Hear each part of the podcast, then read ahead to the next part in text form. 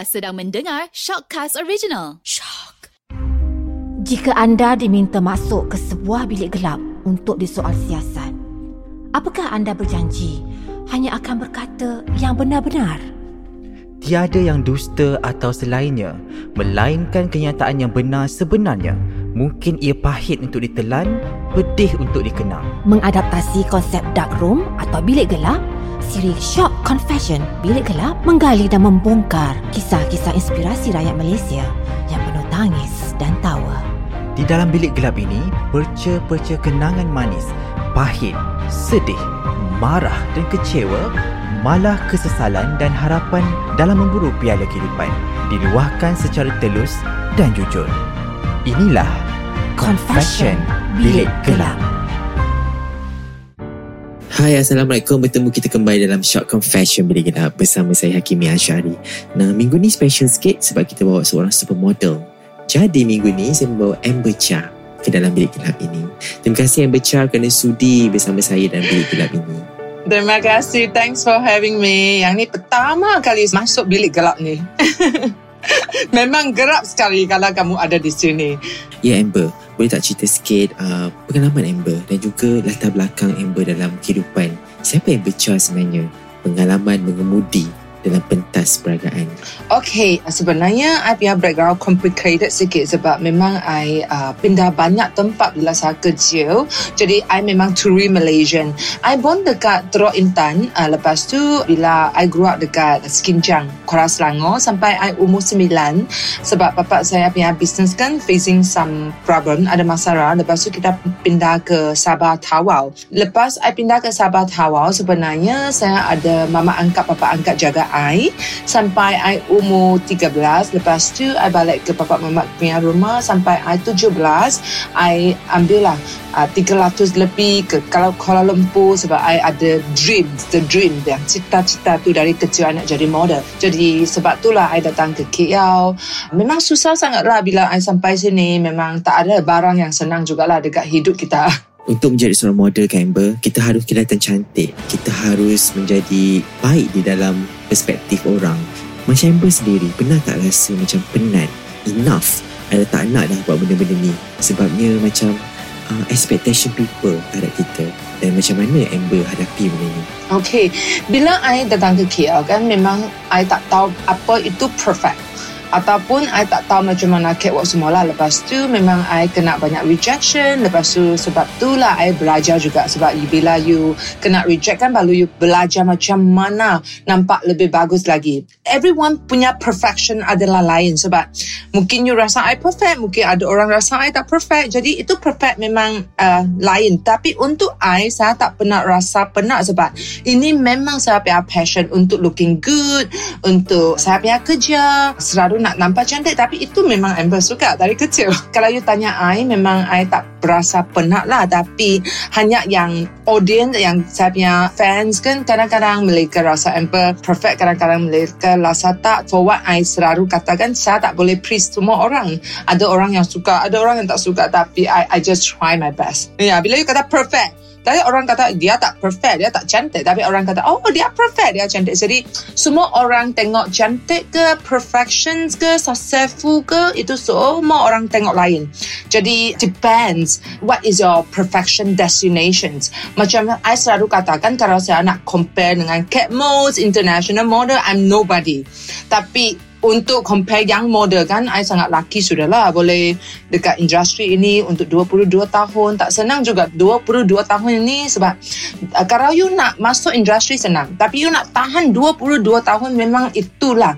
Mesti ada professional attitude mesti bagus lepas tu mesti like lajin keep learning sebab bila I start modeling itu tak ada Google lagi, tak ada social media. Sekarang semua kata online social media. Saya juga lah perlu belajar dari youngster. And you have to just keep improving, keep learning. Sebab kalau saya tak belajar, saya tak improve, memang hari ini mungkin tak ada orang tahu Amber sudah lah. Hmm, itulah dia kan Amber banyak perjalanan yang mungkin Amber akan kenang sampai bila-bila. Dan sebenarnya Amber, dalam mengejar sebuah kejayaan ni, pasti kita akan melepaskan sesuatu. Apa pengorbanan paling besar yang terpaksa Amber lepaskan untuk mendapatkan apa Amber sekarang? Hmm. Oh, okay. I rasa dekat hidup kita memang adalah give and take lah. You nak dah ambil barang, you hanya dua tangan saja. Yang ini you boleh ambil saja. Lepas tu yang ada you nak let go jugalah. And uh, mesti adalah uh, I rasa dekat hidup kita memang kita uh, kadang-kadang kalau macam I nak kerja ini memang I akan sacrifice saya punya masa untuk buat lain punya barang. Jadi mesti ada give and take. Tapi I rasa tengoklah apa yang you nak dekat hidup awak, apa yang you punya priorities. Sebab kalau you rasa uh, kerja ini lebih penting, lepas tu you akan sacrifice your time with your keluarga lah. Tapi kalau you rasa keluarga lebih penting, of course you nak sacrifice dekat you biar kerja lah. Jadi I rasa yang paling penting tu untuk hidup Amber adalah balancing. Sebab I rasa balancing sangat penting sebab untuk I, I punya perfect life. Mesti, mesti semua orang ada perfect life punya sendiri, punya perfect life kan. For my perfect life, I harap I akan ada macam hidup yang balance, macam triangle. Balancing of uh, kerja, balancing of uh, keluarga, balancing of kawan. So I rasa macam triangle ni baru nampak cantik perfect. Itu I punya perfect life. Tapi ada orang yang perfect life tu dia lain. Dia mungkin rasa I punya perfect life saya hanya nak saya punya kerja saja ataupun saya punya perfect life saya nak keluarga saja semua orang lain. Jadi sacrifice itu depends of what is your priority of your life. Okay, rejection kan satu benda yang sangat memberikan sedih bila kita kena reject. Dan saya yakin dalam pekerjaan Amber sendiri selalu akan kena reject kan? Jadi macam mana Amber hadapi benda ni? Dan adakah itu mendewasakan Amber dan bagaimana Amber? Oh, pernah. Mesti pernah. I banyak rejection. Kalau entah saya tak kuat sampai hari ini. Bila I start modeling, I datang ke KL. Yang pertama kerja I dapat adalah selepas 70 kali rejections. Memanglah yang rejection tu menjadi I lebih kuat lah. Physically, uh, mentality I lebih kuat sebab yang pertama kali saya kena reject mesti saya sedih. Tapi selepas 10 kali reject, I lebih sedih. 70 kali reject, lebih sedih. Tapi I rasa sebab tu I menjadi lebih bagus. Sebab setiap kali I kena reject, you mesti nak tahu kenapa you kena reject. Macam pertama kali saya kena reject sebab memang saya tak pandai buat makeup yang proper. Yang kedua kali saya tak, tak kena reject sebab saya tak pandai catwalk. Jadi sebab itulah saya balik rumah untuk belajar. Sebab memang dulu bila I datang ke KL, tak ada akademi-akademi yang macam Amber Academy Modeling School. Itu memang tak ada. Dia dia nak menjadi seorang model, dia bukan sahaja nak tahu, bukan sahaja nak tengok cantik saja sama dengan kurus atau tinggi.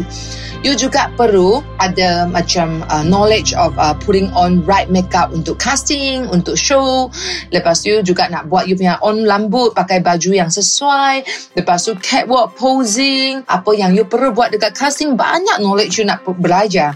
Jadi selepas I kena reject sebab masa tu tak ada uh, academy kan, saya perlulah be- belajar dari re- rejections. Kalau tak ada rejection tu, saya mungkin tak dapat belajar jugalah. Saya nak jugalah terima kasih kepada itu semua rejection tu sebab itu rejection menjadi I lebih strong sekarang. Sekarang kalau saya kena apa gosip-gosip yang orang kata Amber tak bagus, I, I menjadi okay sudah sebab I sudah pernah teruk sangat kan 70 kali rejection. Yang ni karo-karo ini saya feel tak apa. I make it better next time. So I rasa hidup kita memang begini. Kita ada up and down. Tak akan nak you biar hidup kan perfect sangat. Jadi yeah just keep learning. Tak apa. It's normal to be fail. It's normal to make mistake. So more kita kita human tak akan nak kita tak buat mistake kan. So it's okay. Tapi selepas you buat kesalahan ini, you mesti nak tahu you salah macam mana you boleh betulkan ataupun macam mana you boleh make it better lain kali? Macam mana ya? Oh, kalau dikatakan pasal gaji dan sebagainya bukanlah ada bayaran bulanan. Ni semua bergantung pada job yang hadir. Macam Amber sendiri. Macam mana Amber survive di dalam bidang ini pernah tak rasa give up? Sebenarnya bila saya started menjadi seorang model memang susah sebab menjadi seorang model memang kita tak ada macam salaries every month fixed income. Sebenarnya kita punya kerja ada kerja ada duit, tak ada kerja tak ada duit. Jadi masa tu bila I start itu income tak stable lah. Tapi menjadi seorang model juga sebab tu tak stable, I rasa kadang-kadang tak ada duit untuk makan kan. Jadi sebab tu I belajar saya punya finance juga. I belajar okay kalau sekarang ada banyak kerja I mesti nak simpan simpan duit sebab kita ada peak season, ada low season. Macam kadang-kadang ada banyak kerja, kadang-kadang tak ada kerja. Jadi kita mesti nak buat finance lah. And selepas tu I belajar lah sekurang-kurangnya kalau saya tak ada kerja, sekurang-kurangnya I mesti ada bank I ada enam bulan punya duit untuk hidup. Yang tu I I fix my finance. Tak boleh kurang daripada tu. Sebab you tak tahu juga kadang-kadang mungkin I ada apa-apa kan saya tak dapat kerja untuk en- enam bulan. Jadi sebab tu lah I belajar macam mana to plan my finance juga. Sama dengan sebenarnya I would say that uh, modeling dia memang dia punya duit datang cepat tapi dia akan hilang cepat juga sebab itu bukan permanent. Itu adalah uh, kalau you ada kerja ada sama dengan beauty is not forever. Satu hari kalau you mungkin you sudah tua mungkin I, macam I lah I sudah tua sikit tak ada kerja banyak macam bila saya muda. Macam mana you nak buat? You mesti nak plan plan your future. Sebab you tak akan nak menjadi 25 kan umur seraru sampai you 50 tahun lepas kan you mesti akan menjadi tua akan menjadi nenek akan menjadi auntie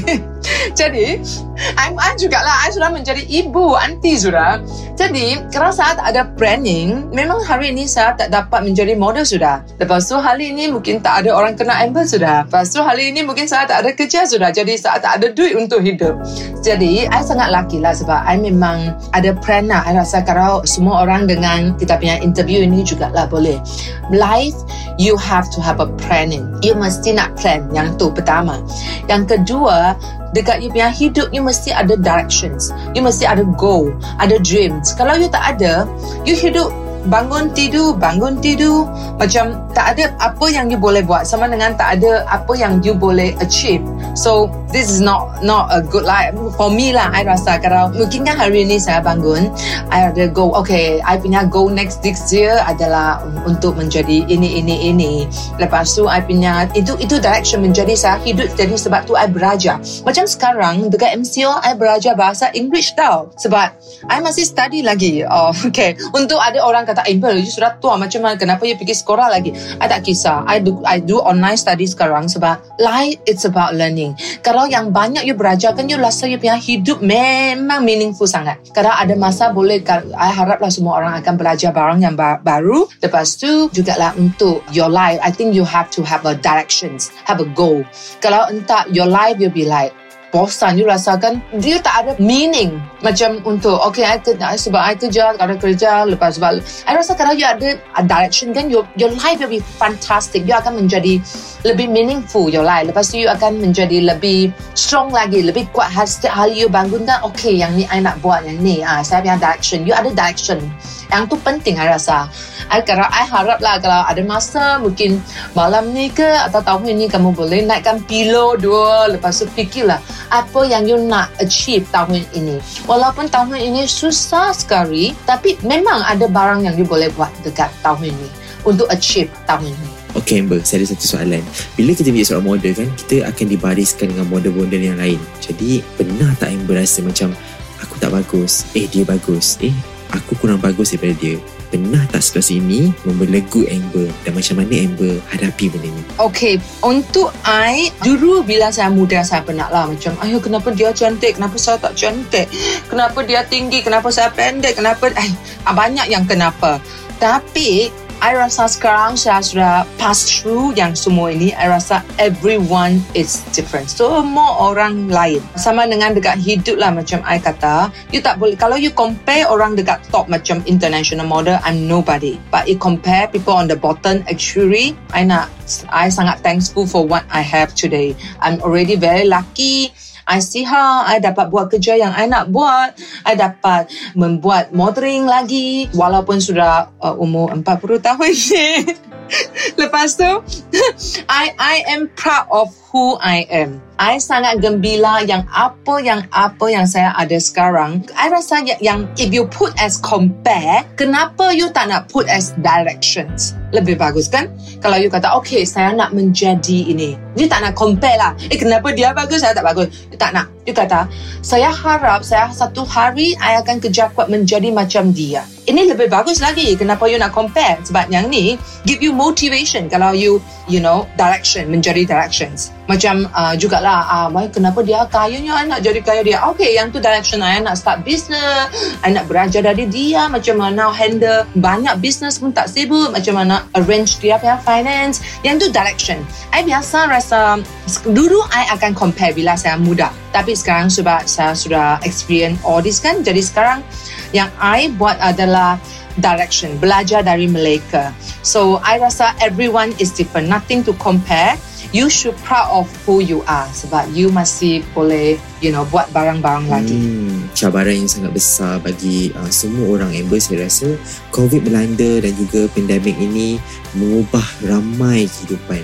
Banyak kehidupan yang terjejas. Jadi macam Amber sendiri, apa pesanan Amber untuk semua rakyat Malaysia di luar sana yang mungkin terkesan dan juga apa kata-kata hikmah yang mungkin Amber boleh kongsi menjelang fasa lebih sukar ini. Ya, sebab I rasa juga lah banyak orang rasa sangat challenging untuk tahun uh, 2020 sama 20 tahun 21 sebab ekonomi sama dengan yang pandemik ni kan, yang COVID ini. Tapi uh, this is life lah. Ini adalah hidup. Apa yang kita boleh buat? Kita mesti nak challenge sajalah. Challenge all the province sekarang. Selalu I kata juga lah, if you can't change what is happening now, if you can't change the pandemic, apa yang you boleh buat, you have to change yourself. Jadi, I give you example lah. Um, memang I'm Amber Chai Academy, I sudah buka 10 tahun. Memang dekat 10 tahun ni kita punya bisnes tak ada masalah tau. Tapi sebab yang pandemik ni kita tak, tak dapat buka sudah satu tahun. Lepas tu Amber punya kerja jugalah banyak yang events kan tak boleh go on. Tak ada event sekarang. Jadi macam mana? Tunggu sejak mana tak akan saya tunggu sejak. Saya memang challenge the problem. Macam mana I challenge the problem? Macam sekarang jugalah Amber ada online courses untuk modeling. Walaupun susah sikit walaupun susah bila start bila saya nak ajar online kan rasa ayah macam mana saya tak dapat gerakkan dia punya body ball betul?